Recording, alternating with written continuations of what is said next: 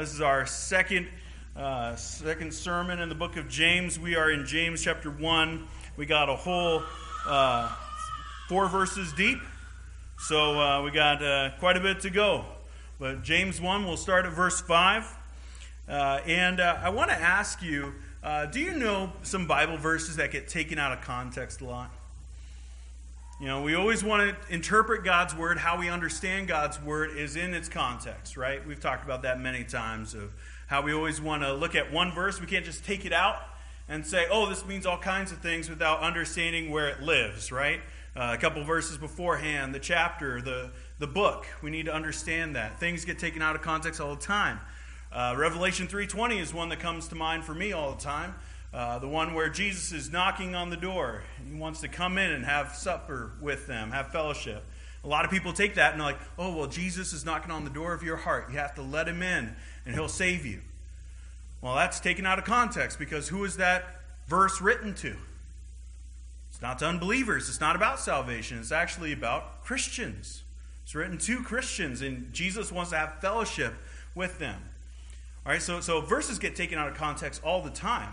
And actually today, what we'll be looking at is one that gets taken out of context a lot and gets extrapolated to mean all these kinds of different things, which it was never intended to mean.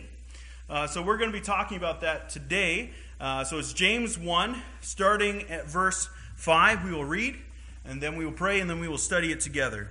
If any of you lacks wisdom, let him ask God, who gives generously to all without reproach, and it will be given him. But let him ask in faith, with no doubting. For the one who doubts is like a wave of the sea that is driven and tossed by the wind. For that person must not suppose that he will receive anything from the Lord. He is a double-minded man, unstable in all his ways. Let's pray. God in heaven, we do come before you again to ask for your help. Lord, we need you. As we approach this text, we need your Holy Spirit to move in our hearts, that we would understand what you would have for us today. God, I pray that the words of my lips and the meditation of my heart, that it would be pleasing to you. God, I pray that your word would go forth in each one of our lives, that your Holy Spirit would convict and change each one of us, and that we would walk away from this text changed forever. God, I pray that you would just be with us now. I ask this in Jesus' name. Amen.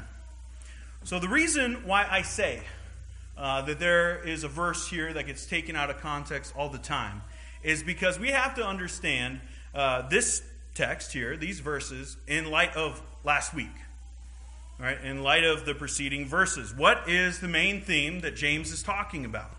We have to ask ourselves, and I hope that you ask that question whenever you get into the Word of God, that you ask yourself, what is the big idea here that Paul or Peter or Isaiah is writing about? How do I understand this one verse in the context of what's going on all around it?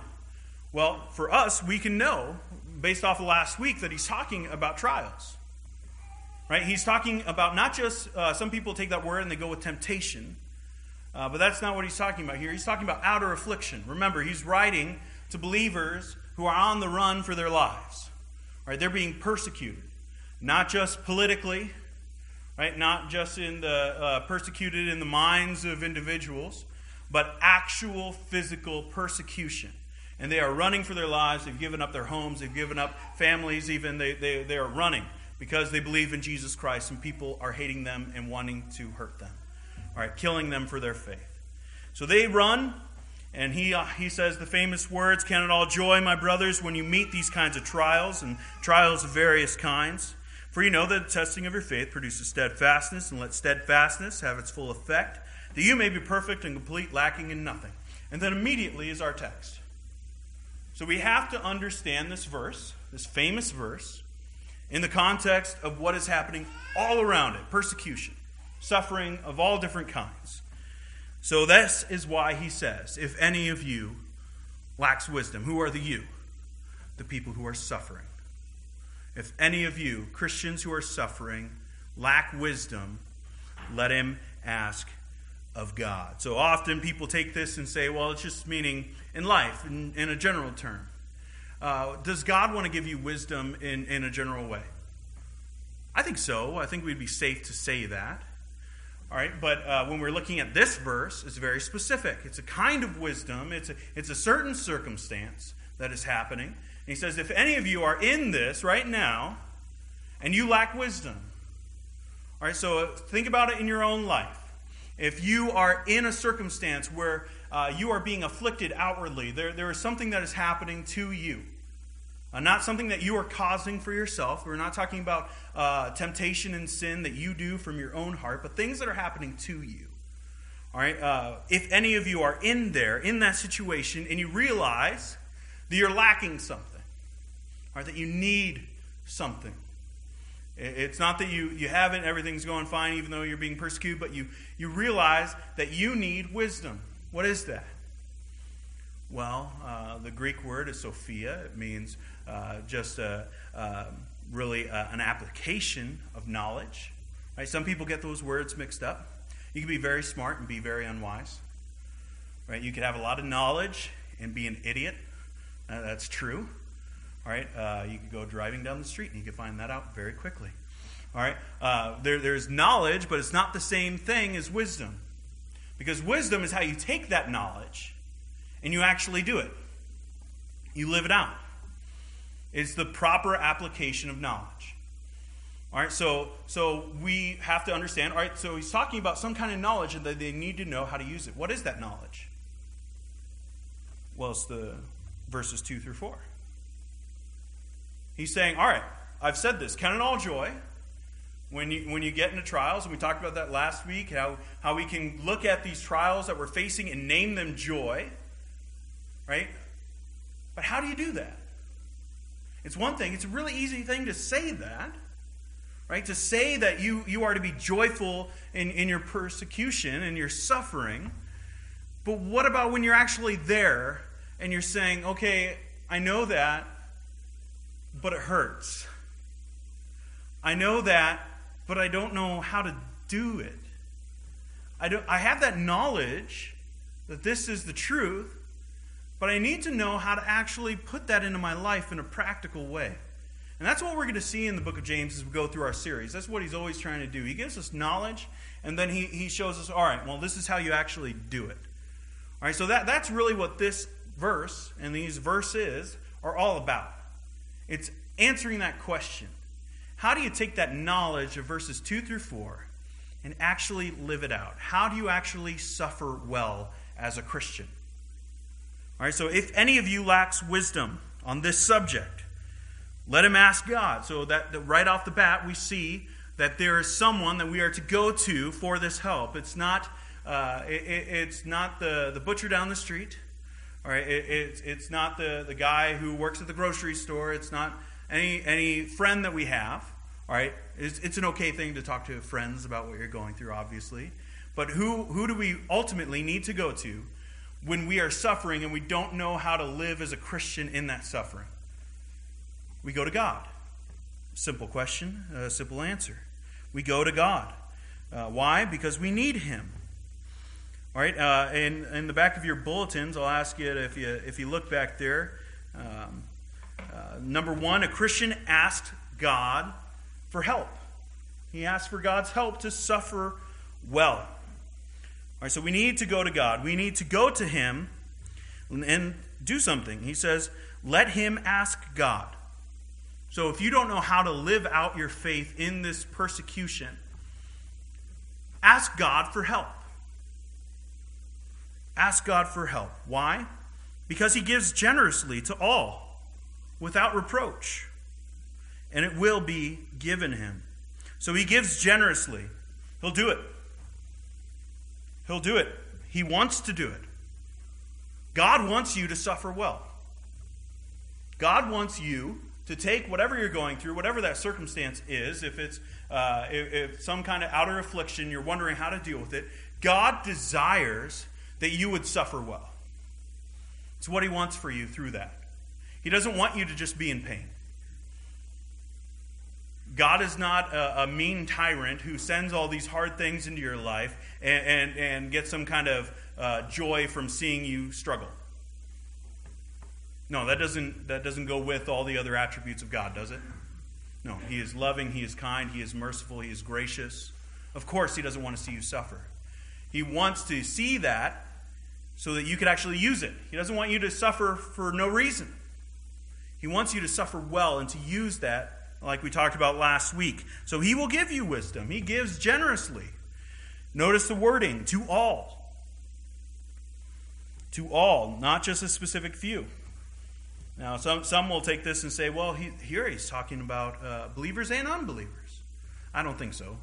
I think he's talking about those Christians who are suffering, and anyone who is in that circumstance, any Christian who is suffering, he will give it to any one of you. He will give it generously to all. Sinner and saint at the same time, he will give it to you. He will give it to believers. And he says, without reproach. So there's no holding back. He will open up the floodgate. It's going to come if you ask for it. There's no favorites. All right, and we see that because it's a desperate thing. It's you asking him for help because you don't know how to deal with it. It reminds me of, here we go with the movie, It's a Wonderful Life. I love that movie. Watch it every Christmas Eve with my family. Have since I was like 4 years old. But there's this moment. If you've seen that movie, you know George Bailey, he gets into this position where everything is crumbling. His uncle lost money. Bankers are coming asking for it. There's a warrant for his arrest. He's fleeing. He's at the bar, and he's at the very end. He says he calls out to God, right? Which is something many do, right? And what we do in our own life when we're at the end of our rope. He says, I am at the end of my rope. Show me the way. And he just repeats that to himself and repeats that to himself. Show me the way, show me the way, show me the way. That's us. That's us when we're suffering. And sometimes we're at the end of our rope and we don't know exactly what to do in our situation. Well, we ask God, and he will give graciously. And he will help us. So he will do it. He says, without reproach. And it says following there at the end of verse 5, and it will be given him. So there's certainty there. It's not a maybe. It's not a questioning thing. It will be given. So God will not reject. If you look at number 2 in the back of your bulletin, God will not reject a Christian's genuine request for his help. God isn't going to look at you and say, so sorry, I'm busy. So sorry, I have something else going on, or this is too small. Because he doesn't say exactly what the trial is. He doesn't give like a level to it and say, all right, well, if you're struggling and you're past a 7, right? If you're in the hospital, right, they give you like a 1 through 10 thing of like, how much does it hurt? Don't call me unless it's past a 3, right? It's not like God looking there and say, well, it has to be past a 3-level trial for me to help you. He says, if you just don't know what to do, you ask him, no matter what the trial is. If it's a big thing, or if it's a small thing, God doesn't care. He wants to help you through it, whatever it is. And he will help you. It will be given. But there is a stipulation. Right? There is a kind of thing that needs to be done. What is it? Well, this is what many of us know, verse 6, but let him ask in faith, with no doubting. For the one who doubts is like a wave of the sea that is driven and tossed by the wind. But let him ask in faith. What is that? That's trust. We talked about that last Sunday morning. We're going through our Sola series, Sola Fide. It's trust. There's no doubting in it. It's not second guessing. It's not asking him and saying, "Yeah, I don't know if God can help. I don't know if He cares enough to help." Some of us do that, right? We have some doubts whether God can help or whether God will help. We doubt those two things. I think really at the core of that is a certain doubt. Many of us have this in our own lives, of whether it's in trial or maybe just in life in general, that we doubt this one thing. Many Christians doubt that God's care for them. Many Christians do. Of, well, I don't know if he cares enough about this situation. Or I don't know how much he loves me. Well, I think that we can find it very clearly. I'll ask you to turn to Romans chapter 8 for a minute. And we'll come back to James chapter 1 here in just a few minutes. But Romans chapter 8. And we have to squash this doubt. Because it is one that can easily sink into your heart. And you might be thinking, well, I've never really doubted that. But I would say if you search through all your doubts, there's probably a core there. Right? This is the oldest one. Right? You go back to the garden. What does the snake tell the woman? Did God really say? And then he starts going through and talking about the fruit. And basically, doesn't God want you to be happy? This fruit will make you happy. God doesn't want you to be happy. God doesn't care for you. It's one of the oldest lies. So let's squash this doubt together. Romans chapter 8, starting at verse 31.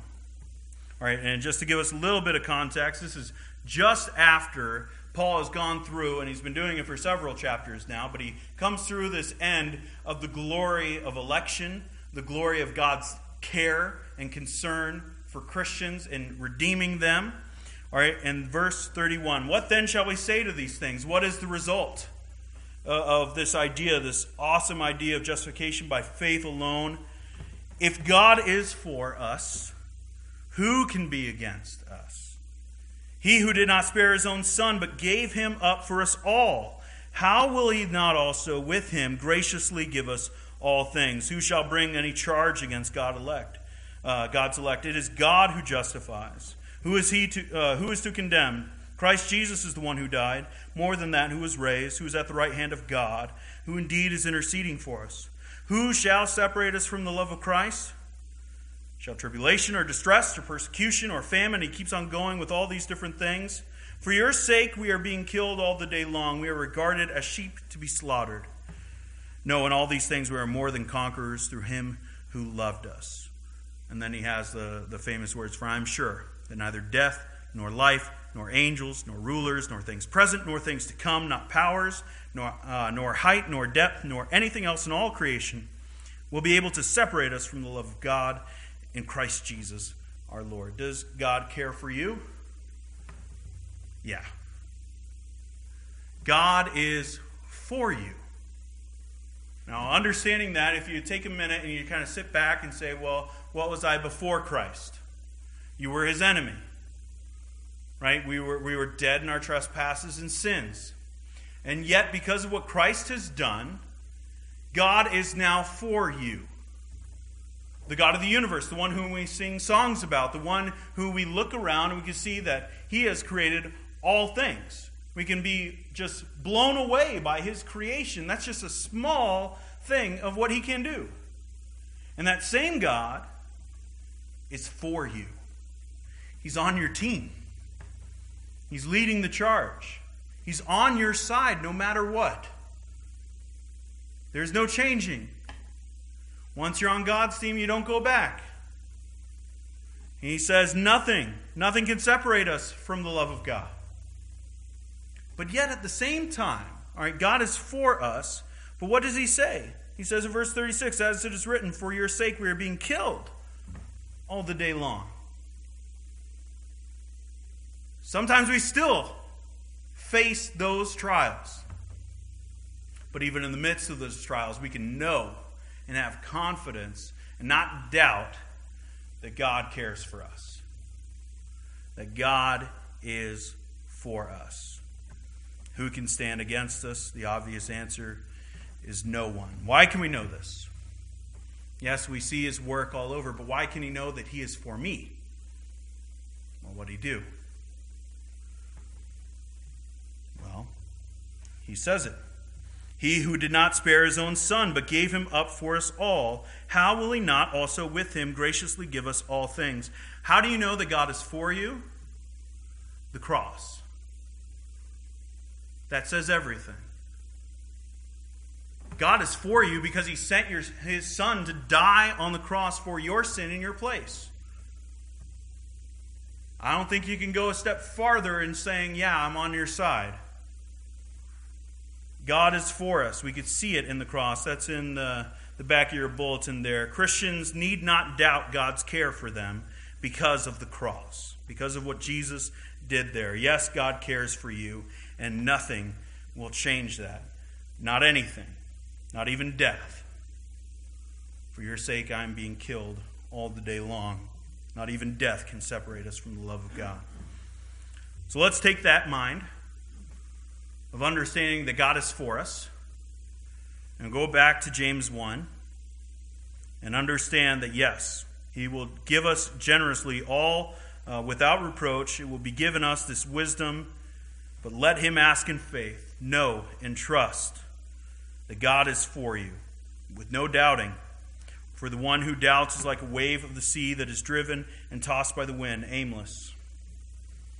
You are lost if you doubt God's care and concern for you, a saint. If you have believed in Jesus Christ, you are his. You're his child. Of course God cares for you. Of course God cares about what you're going through.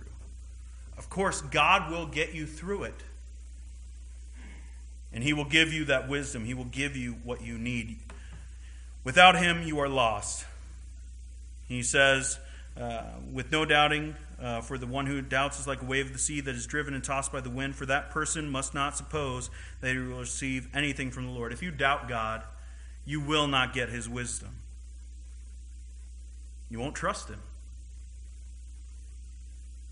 You won't trust him. If you are doubting God, of course he can't give you wisdom to get through. Because even if he gives you something to show you, that he's going to get you through, some kind of signal. Even if you were, have you ever been there of being like, I just need to see something. I need to see something to get me through this circumstance. If you doubt God, of course you're not going to even see that. If you doubt God, are you going to be in the Word and being sustained in your faith? Of course not. That's what doubt does to us. It drives a wedge. It drives a wedge between you and God. And it's not a wedge that God is looking at and helpless in, but you put it there. You're the one who's putting the wedge there. You need to trust God. If not, you're like a double-minded man. What does that mean? You got two brains. Two brains fighting for control. One that believes God and one that doesn't. And you're fighting your own actions. Have you ever been in a three-legged race? Maybe at a potluck or something like that, camp thing, right? How far can you get? Maybe some of you guys are champs, I don't know. For me, I don't do well in those things, right? Because you have these three legs and you're trying to go and work together. What often happens is you fall along the way, right? And that's what he says. He says they're unstable. If you doubt God, you're unstable in all your ways. You're fighting with your... with the Holy Spirit. You are fighting with God and saying, no, I'll go this one step. I'll go this one step and I'll trust you. And then something will happen and we'll say, no, I don't trust you anymore. I don't trust that you'll get me through this. That's what it's like when we get into our trials, when we get into these outer afflictions and we look at these things and say, no, they're bigger than God. Or we start to lose hope in that promise that we have, that God is for us. So what is the end result of doubting God's love for you? It's falling. That's number 4 in the back of your bulletin. It's falling. You will fall. You will fail. You will fail in your suffering. You're not going to suffer well if you doubt God. Sure, you might survive, whatever it is. Let's take it to the extreme and say, like these believers here, all right, who are literally being persecuted to the point where people are dying for their faith. Were some of them going to live, even if they doubted God? Sure. But did they learn from their experience? No. Did God get the most glory out of what could have happened here? No. And that's what we do. In Sunday school this morning, we read a quote from John Calvin. When we take one thing, we detract a little bit from God's glory. We are robbing him. And when we suffer, and we do not suffer well, we do not suffer with faith in knowing that God cares for you, that God is for you, that God will sustain you, what happens? You are stealing glory from God. Because he could do something there. He could do something there in your life. Thursday night, we were going through seeing Christ in the Old Testament, and we just got through Abraham and his almost sacrifice of his son, and how God told him to go take your son, take him to the top, sacrifice him there to me. And the whole time he's saying God's going to do something. He tells his servants. Me and the boy are going to be coming back to you in a little bit. He has faith there. He looks at his son, and his son is saying, you know, where's the sacrifice? He looks at him and says, God will provide the sacrifice. He trusted God. And from that peak in his faith of going through that incredible circumstance and still having faith in God that God would deliver him, that his care and concern for him was there. He went from there to be able to do other things for him that he would never have been able to do if he didn't have that faith there and have seen that God kept him. Think about it in your own life. I know I kind of mentioned this last week, but think of it in your own life. At a moment where you had faith, that you trusted God, even in the face of something terrible. And you trusted God, and how that informed the rest of your life. How you look back at it and say, yes, I can get through this because God got me through that. And his love and concern for me hasn't lowered in any way. It's still there. He will certainly get me through this.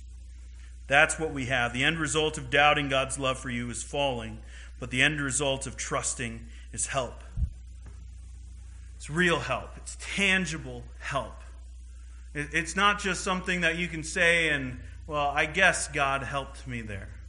You can feel it. You can know it. You can sense it. That God is going to help you. He will give you the wisdom that you need to get through that trial if you trust, if you have faith, and knowing God is for you. And if he is for you, who can be against you? No one. Nothing. And then neither death, nor height, nor depth, nor anything can separate you from the love of God. So let us remember that. Maybe some of us are there. You had a rough, maybe even it happened to you this morning. There's some kind of outer affliction. You're looking at it and saying, how do I do this? How do I name that joy? Trust in God, and he will help you. He will get you through. And you can learn from it. Others can learn from it. And you can glorify God through your suffering. So suffer well for his glory. Let's pray. Heavenly Father, we do know that we live in this fallen world, and we know that we will suffer. Maybe some of our suffering will be more than others. But each one of us has things in our life, things that do not go well for us, whether it is people or whether it is powers that are at work in our life or whatever it might be, random circumstances even. Lord, whatever happens in our life, we know that you are for us. And Lord, even though that's a simple statement, Lord, the good that it does my own soul to know that the God of the universe, who no one can stand against, who is the sovereign and ultimate I am, is for me. You're on my team. You have me. God, I thank you for that. It helps me to know that when I go through circumstances that are hard, that are difficult, that test me, that push me to my limit, that push me so far that I just cry out to you and say, help me, please. That you do help because you love me, because you have concern for me. God, I pray that I would not doubt that. I pray for my brothers and sisters here. I that whatever is going on in their life, good things, bad things, that they would trust in you. They would hold on to that. Lord, that they would not doubt your love and concern for them, because we have the cross to look to. The ultimate act of love and affection. You sent your Son to die for us. We have believed in him. We've trusted in him. Lord, if there is someone here in this room who's never done that, I pray that they would today. Lord, the hope that I have, the hope that we can have in Christ, it's glorious. I pray that they would experience that today. And God, for us who are Christians, we know that when we go through these things, there's purpose to it. We do not suffer aimlessly. We do not suffer for no reason at all, for chance. We suffer for purpose, to bring you glory, to grow in Christ. But Lord, that only happens if we call out to you, if we're relying on you, if we trust in you, and if we do not doubt.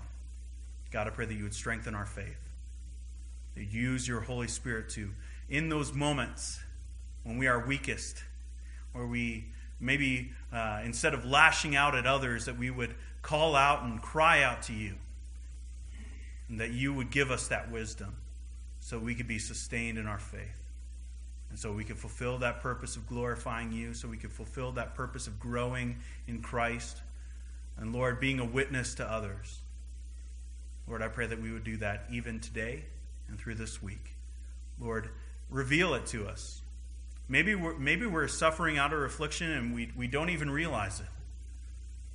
Lord, I pray that you would show that to us so that we could use that as an opportunity to grow in you and to give you glory. I ask this in Jesus' name. Amen.